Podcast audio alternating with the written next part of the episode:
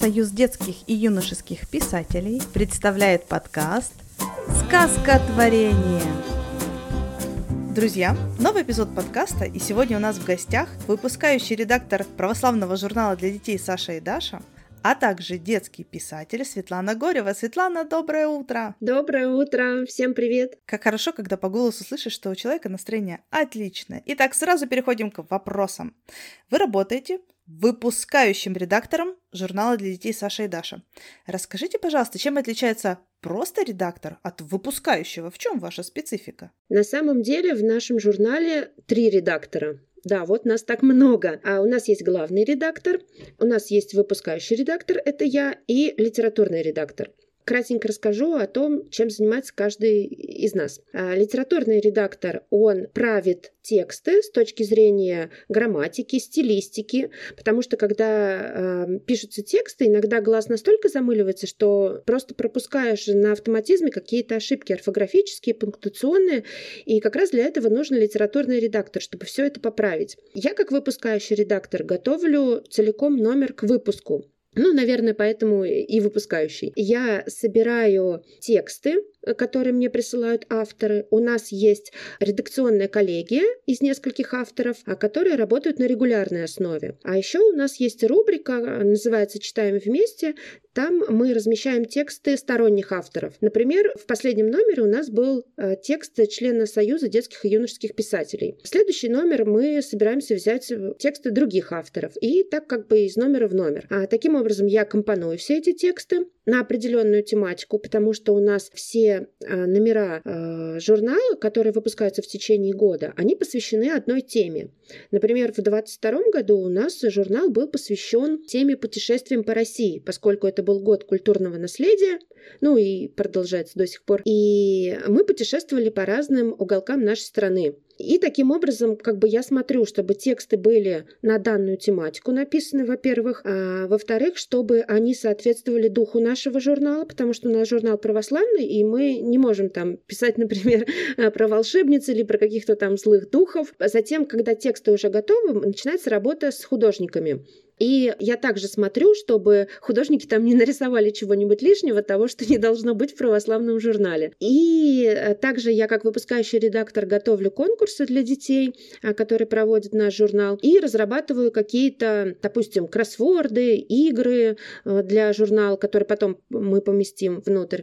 А когда номер сверстан, в электронном варианте я присылаю его главному редактору, и главный редактор уже говорит, либо все хорошо, ну, предварительно я тоже могу с ним посоветоваться по поводу каких-то тем или текстов, а, либо он говорит, нет, вот здесь вот нужно поправить, вот здесь вот э, нужно исправить, ну как-то вот а, он что-то советует переделать, и тогда мы переделываем. Это, конечно, бывает не очень часто, потому что все-таки мы стараемся следить и за тематикой, и за художественной составляющей журнала, но тем не менее он у нас как главный наш начальник, он следит, чтобы все было хорошо. Вот такие у нас три разных редактора. Мне кажется, у вас самая интересная работа, потому потому что вам, кроме того, что нужно вычитать тексты других авторов, вам еще нужно придумать какие-то конкурсы, какие-то загадки и кроссворды, а в этом много творчества. Да, мне кажется, у меня очень классная работа с этой точки зрения, потому что мы как раз а, сейчас работаем над тем, чтобы провести небольшой ребрендинг нашего журнала. А, я тут вдохновилась на последнем фестивале детских СМИ и прям так загорелась, и мне захотелось придумать что-то новенькое, как-то оживить его, осовременить журнал. Да, и тут есть где размахнуться. Кстати, про фестиваль. Журнал «Саша и Даша» буквально в первых числах сентября получил диплом на фестивале детских СМИ «Волшебное слово» в спецноминации «Лучшее краеведческое издание». Какие ваши впечатления от фестиваля? И вообще, много хороших детских журналов в стране? Ой, вы знаете, их столько, что я не знала, что их столько, правда. Их такое огромное количество. А, несмотря на то, что у меня дети еще недостаточно взрослые, чтобы не, не читать детские журналы. И я, конечно, им покупаю какие-то журналы или заказываю по почте, но тем не менее я не знала, что их столько много. Просто там у меня разбегались глаза на самом деле. Потому что как представитель журнала я первый раз участвовала в фестивале и с удивлением вообще узнала, узнала, что у нас есть детские журналы, которым больше 90 лет. Просто вот э, представить на минутку, что они пережили революцию, две мировые войны, и, ну и вообще всякие разные потрясения нашей страны за последний век. Но это, мне кажется, просто достойно восхищения. Само даже существование этого журнала. Я видела этот огромный длинный стол, на котором лежит огромное количество пестрых, ярких журналов, и думаю, да где же вы взяли все эти журналы? Откуда их так много? Да, они... На фотографии. Да, и самое интересное, что оказывается, мы-то живем вот как бы в европейской части страны, да, и мы, ну, не очень, так скажем, общаемся с теми, кто, например, живет за Уралом. А за Уралом же живет очень много разных национальностей, и они выпускают журналы на национальном языке. И э, на фестивале, например, были э, редактора журналов, которые э, читали стихотворение сначала на русском, а потом, например, на башкирском. И это просто, ну, так необычно, и э, захотелось, даже вот открываешь журнал, вроде бы ничего не понимаешь в нем, он написан на башкирском языке, но он настолько привлекательный, настолько яркий, э, так хотелось его потрогать, полистать и, ну, понять, о чем же там написано. Э, да, очень классный фестиваль, и даже с точки зрения того, что можно пообщаться со своими коллегами. Вроде бы ты думаешь, что, ну, как бы, с одной стороны, да, мы все коллеги, мы делаем одно общее дело, а с другой стороны, мы как бы конкуренты, мы должны привлекать э, а, детскую аудиторию на свою сторону, каждый в свой журнал их затягивать. Но, тем не менее, там была настолько дружеская атмосфера, а, настолько все общались друг с другом а, хорошо, как-то по-доброму, что вот эм, появилось очень много идей, которые можно воплотить в своем журнале. И мне кажется, это очень здорово на самом деле. Светлана, а какая самая главная проблема детской периодики? А, вы знаете, да, мы на фестивале не только веселились и общались, но мы и обсуждали и проблемы в том числе. И вот э, некоторые из этих проблем озвучивали мои коллеги из э, Московского детского журнала. И они сказали о том, что как бы большинство их поддержало, о том, что существуют две больших проблемы. Это проблема финансирования и проблема рекламы. Что это значит? С одной стороны, существуют э, гранты, которые выделяются правительством, или правительственные премии они на самом деле не такие маленькие, как можно подумать. Они огромные. Например, премия правительства, по-моему, Российской Федерации за детский журнал составляет 1 миллион рублей. Но, с другой стороны, и затраты на содержание этого журнала тоже большие. И вроде бы, как бы, ну да, денег много, но их все равно не хватает. А, с другой стороны, а, это отсутствие какой-то рекламы в том смысле, что, как говорили коллеги, они говорят, вы пригласите нас, например, на Первый канал и расскажите о нашем журнале. Все, нам даже денег не надо, только просто расскажите о том, что существуют детские журналы, покажите их по телевидению, потому что когда включаешь телевизор, вот у нас дома, например, стоит телевизор, а у нас просто пульт уже покроется скоро пылью, но мы не включаем, там нечего смотреть. А, в интернете тоже как-то фильтровать все равно надо, что показывать детям и что, в принципе, самим смотреть. И хочется вот чего-то такого доброго, светлого, но уйти вот куда-то вот от этих вот проблем, чтобы подпитаться немножко какой-то энергией, чтобы вообще, в принципе, существовать нормально, да, в этом мире. И коллеги говорят о том, что это они говорили представители Министерства цифрового развития. А, вроде бы давайте мы как-то вот с вами посотрудничаем таким образом, что вы не денег нам дадите, а вы рекламу нам дадите. Я даже могу сказать про свой журнал, что э, если в Нижнем Новгороде, где мы выпускаемся, а, наш журнал, в принципе, более-менее знают, то если я уезжаю чуть дальше от Нижнего Новгорода, в районы Нижегородской области, а, все, ну, он настолько мало о нем там говорят и мало его знают, что вот э, как-то очень а, не то чтобы обидно становится, а может быть это дает э, наоборот какой-то толчок вот э, в плане развития, что ага, значит мы вот здесь сделали что-то, не доработали где-то, сделали что-то неправильно, и тогда нам нужно больше работать в направлении рекламирования нашего журнала среди районов области, и тогда о нем будут больше знать. Хотя с другой стороны, например, сейчас мы проводим конкурс в нашем журнале, который называется «Будем знакомы». Этот конкурс посвящен как раз главным героям журнала, сестре Саше и Даше, и нам присылают работы ребята со всей страны. Вот, например, из Башкортостана недавно прислали, э, из других, из каких-то республик. То есть вот он как-то распространяется, вот странно, мне кажется. Где-то его совсем не знают, где-то его знают хорошо. Вот хотелось бы, наверное, большего какого-то узнавания Вот это, мне кажется, две основные проблемы. Вы знаете, я вспоминаю свое детство и помню, что единственное место, где я видела детские журналы, это какая-то из витрин вот в э, Союз печати, да, которые угу. ларечки стояли. И только когда ты приходишь на почту. И то скорее там не журналы стоят, а там просто эти каталоги, в которых написано, что есть детские журналы. И все. Больше я нигде не слышала про детские журналы. Они не стояли где-то на полках в библиотеке, так чтобы на витринах, чтобы видно было. Нет, их не было. Хотя они были потому что вот 90 лет они существуют. И одна история в тему того, насколько мне нравилось в детстве, насколько их не было вокруг, у меня до сих пор хранится большой разворот, примерно формата А1, четыре листа, которые сложены и вставлены в журнал, и там была игра, которая называлась «Бабушкин пирог». Бродилка, обычная бродилка. И она была настолько хорошо нарисована, что я даже недавно нашла в интернете эту бродилку. Ее можно распечатать на огромном листе, она в хорошем качестве. Я хочу это сделать для своего ребенка, ребенка, насколько мне запал журнал, и именно это, это Мурзилка была, и именно этот развлекательный раздел. Имейте в виду, можно такие штуки вставлять в журнал. Да, у нас такая штука тоже есть, игра бродилка. А правда, когда мы а, были на фестивале, мы общались э, с членами жюри, и жюри нам подсказало некоторые э, моменты, которые можно поправить. Мы намотали на ус, и в следующий раз э, бродилка будет лучше. Давайте теперь перейдем к вам как к личности. Расскажите, пожалуйста, о вашем секрете. Вы победитель большого количества конкурсов.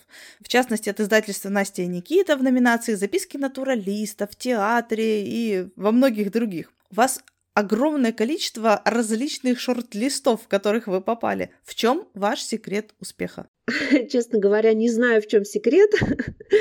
А, наверное, всего по чуть-чуть. А, чуть-чуть трудолюбия, чуть-чуть везения, еще, может быть, чего-то чуть-чуть волшебства какого-то чуда. А, может быть, я попала на свою дорогу, и поэтому мне звезды помогают. Не знаю, честно говоря. Вообще, как мне кажется, любые конкурсы, в том числе и литературные, они очень субъективны. Не надо думать, что если ты не попал в шорт-лист, твой текст плохой. Бывает, что плохой.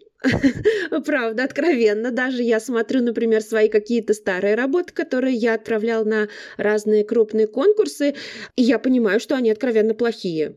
Ну, по крайней мере, я это стала замечать, и я это стала видеть а, после разных а, литературных курсов, общения с коллегами. Я стала видеть, где у меня ошибки, где недоработки. И я надеюсь, поэтому мои тексты стали постепенно куда-то попадать, потому что я стала исправляться. И второй момент, а, что часто издательства, когда проводят какие-то конкурсы, они ищут а, конкретные тексты для того, чтобы взять их в свой издательский портфель, чтобы потом их напечатать и они точно знают, что они эти тексты потом продадут. То есть текст может быть прекрасным, он может быть написан великолепным языком, но он просто не попадает в формат данного издательства. Поэтому прежде чем участвовать в каком-то конкурсе, во-первых, я внимательно смотрю требования.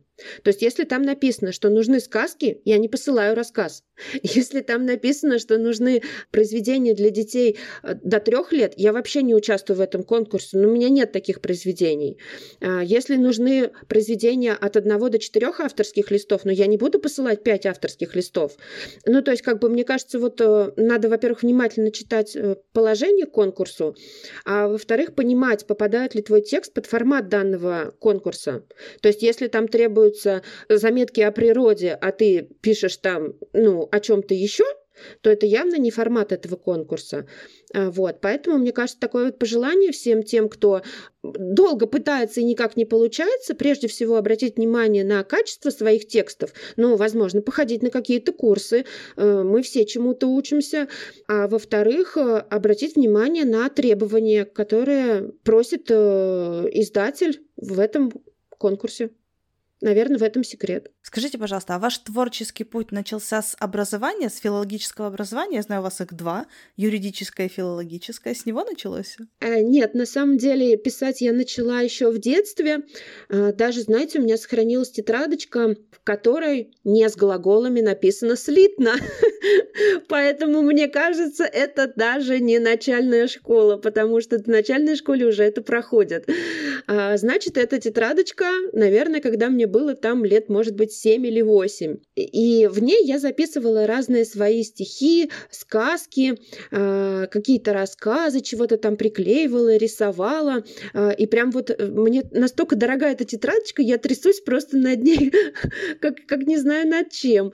Потому что это такая память, это так интересно посмотреть, э, что же там я делала э, там 30 лет назад, чем увлекалась. Но потом, знаете, как-то захлестнула меня учеба, какие-то другие увлечения.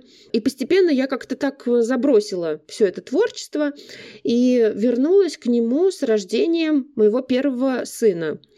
А, мне захотелось что-то сочинить такое вот, знаете, нравственное, но чтобы не капать ему слишком на мозги, то есть э, заложить какую-то мораль, э, но в подтексте. И я стала искать э, такие тексты. Да, конечно, они есть, это тот же Сухомлинский, например, но я попроб... подумала, что а почему бы мне не сочинить что-то подобное самой. И так постепенно стала сочинять, сочинять, и куда-то все это закладывала в ноутбук.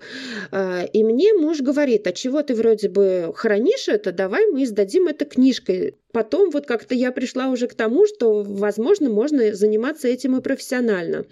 Мне кажется, как-то те, кто учится на филфаке, они рано или поздно все, наверное, начинают либо писать, либо увлекаться каким-то э, другим, э, другой деятельностью, но все равно связанной со словом. Потому что, ну, филологии все знают, что это любовь к слову, перевод этого слова. Хотя на самом филфаке я не писала. То есть вообще не... Ну, я не помню такого, чтобы я там что-то писала. Но вот это, мне кажется, вдохновение какое-то вернулось ко мне именно с рождением моих детей когда мне захотелось поделиться с ними своими мыслями. От имени детей хочу сказать спасибо вашему мужу, который предложил такую классную идею. Сначала сам издат, а потом как понеслось, Да, муж у меня вообще двигатель э, прогресса в этом смысле, а, потому что даже он мне подсказал, например, идеи детских детективов, хотя я никогда не думала в эту сторону. А, но поскольку он у меня финансист, он э, знает, как превращать что-то в деньги, и он мне сказал, что ну сейчас детективы в тренде, пиши детективы. Здорово. В настоящее время, кстати, готовятся к выходу вашей книги «Третьяков и Третьяковка» и «Карелия» в издательстве Настя и Никита, а также «Детективы», на которые вас натолкнул муж, в издательстве Абракозябра. Расскажите нам о них так, чтобы нам вот прям настолько сильно захотелось их дождаться и купить на предпродажах, чтобы вас прям заваливали сообщениями «Светлана, ну когда же?» Пока такими сообщениями заваливаю я издательство, потому что работа над Третьяковской галереей у нас идет три года. Вот я просто спрашивала на последней встрече с детьми, как вы думаете, сколько времени нужно для того, чтобы издать книгу? Ну, никто мне такие цифры не озвучивал. Они все думают, что это делается очень быстро. Э, на самом деле работа над Третьяковкой э, началась в начале 2020 года, как раз перед самой пандемией. И потом, когда все это случилось со всеми в мире, работа приостановилась, потому что очень трудно было работать издательством и отложилась практически на год. А поэтому это настолько долгожданная книга, вот просто я трясусь и жду ее, как я не знаю, как ребенка какого-то своего, которого я вынашивала три года, а, потому что она сейчас находится в типографии, то есть она вот-вот должна уже выйти. Почему, как бы мне кажется, стоит ее купить своему ребенку? Даже вот если бы я не была автором этой книги, я бы ее все равно купила своим детям, а, потому что ее уникальность заключается в том, что таких книг про Третьяковскую галерею для детей их просто нет. Ну вот вообще, когда я собирала э, материал по данной э, теме, э, я увидела, что э, есть взрослые какие-то энциклопедии, даже, по-моему, мне кажется, попадалась на глаза одна детская книга, но она была больше написана про картины которые там размещены в этой галерее. А мне хотелось собрать информацию именно про саму Третьяковскую галерею, что это какие-то фактики, которые бы зацепили читателей таким образом, чтобы им захотелось туда прийти.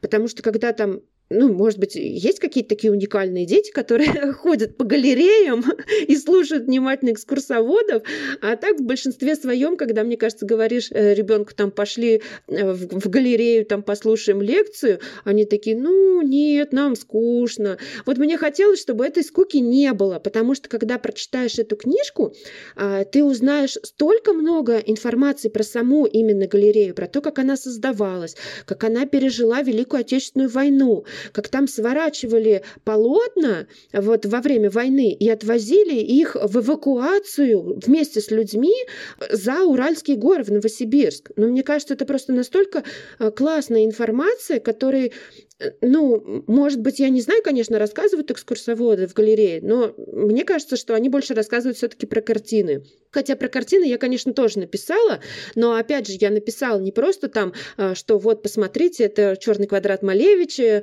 он его написал так-то и так-то, а постаралась найти какие-то интересные факты про эту картину, чтобы они зацепили детей, чтобы им захотелось прийти в эту галерею, если они там даже ни разу никогда не были. И им казалось, что это очень скучно слушать про картины. Что касается Карелии, работа над этой книжкой тоже сейчас ведется. А текст уже практически готов. Вот мне осталось только там а, кое-что поправить, что мне прислал редактор из издательства.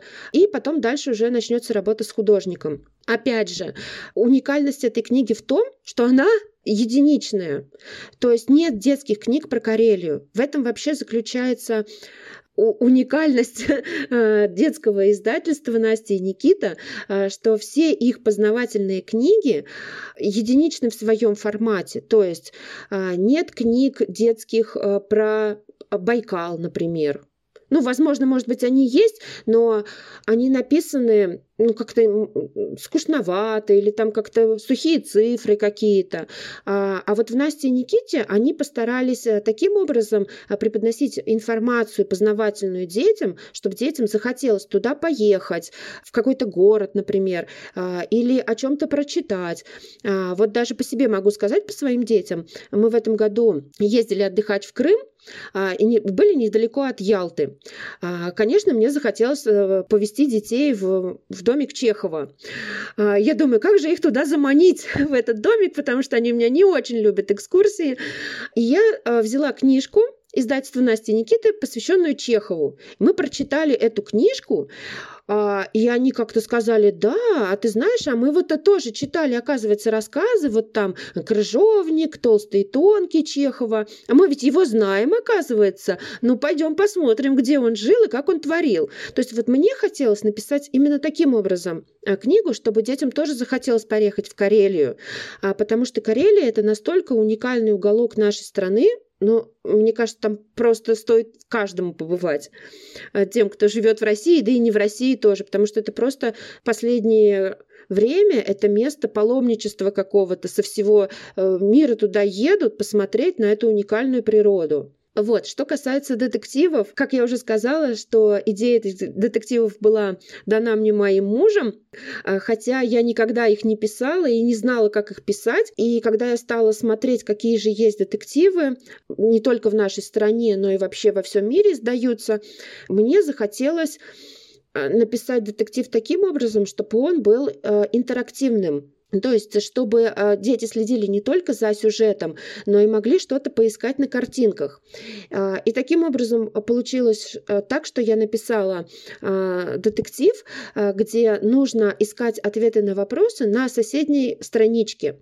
То есть слева у меня идет текст, справа картинка. И нужно на этой картинке найти ответ на вопрос, который под текстом идет. И таким образом как бы это, эти вопросы помогают двигать сюжет. Сейчас вот я проводила последнюю встречу с детьми, и как раз мы там э, рассматривали эти рисунки, которые были нарисованы другим художником. В издательстве будут другие картинки. И дети так загорелись, им так хотелось от, а, найти ответ на этот вопрос, посмотреть, а, а что же там такое, а почему так. И они а, как-то со мной даже, ну не то чтобы спорили, они выдвигали какие-то совершенно другие версии того, что может быть. А, и это заставляло их а, а, подумать, посмотреть на ситуацию под разными углами зрения. Мне кажется, это очень классная идея, потому что таких детективов, именно русских авторов, я не видела. И у вас получилось заинтересовать, потому что раз я такого не видела, значит, надо обязательно посмотреть. Да. А еще у нас есть детское отделение, вы наверняка про это знаете. И в последнее время я всех писателей, с кем мы записываем подкаст, прошу пожелать что-нибудь юным начинающим писателям, но не стандартное, что-нибудь такое, эх, такое интересное, чтобы не повторяться с предыдущими. А как это сделать, это уже не мои проблемы. Какие у вас вопросы каверзные, а, чтобы такого необычного. В прошлом году было сложнее. Значит, мне повезло.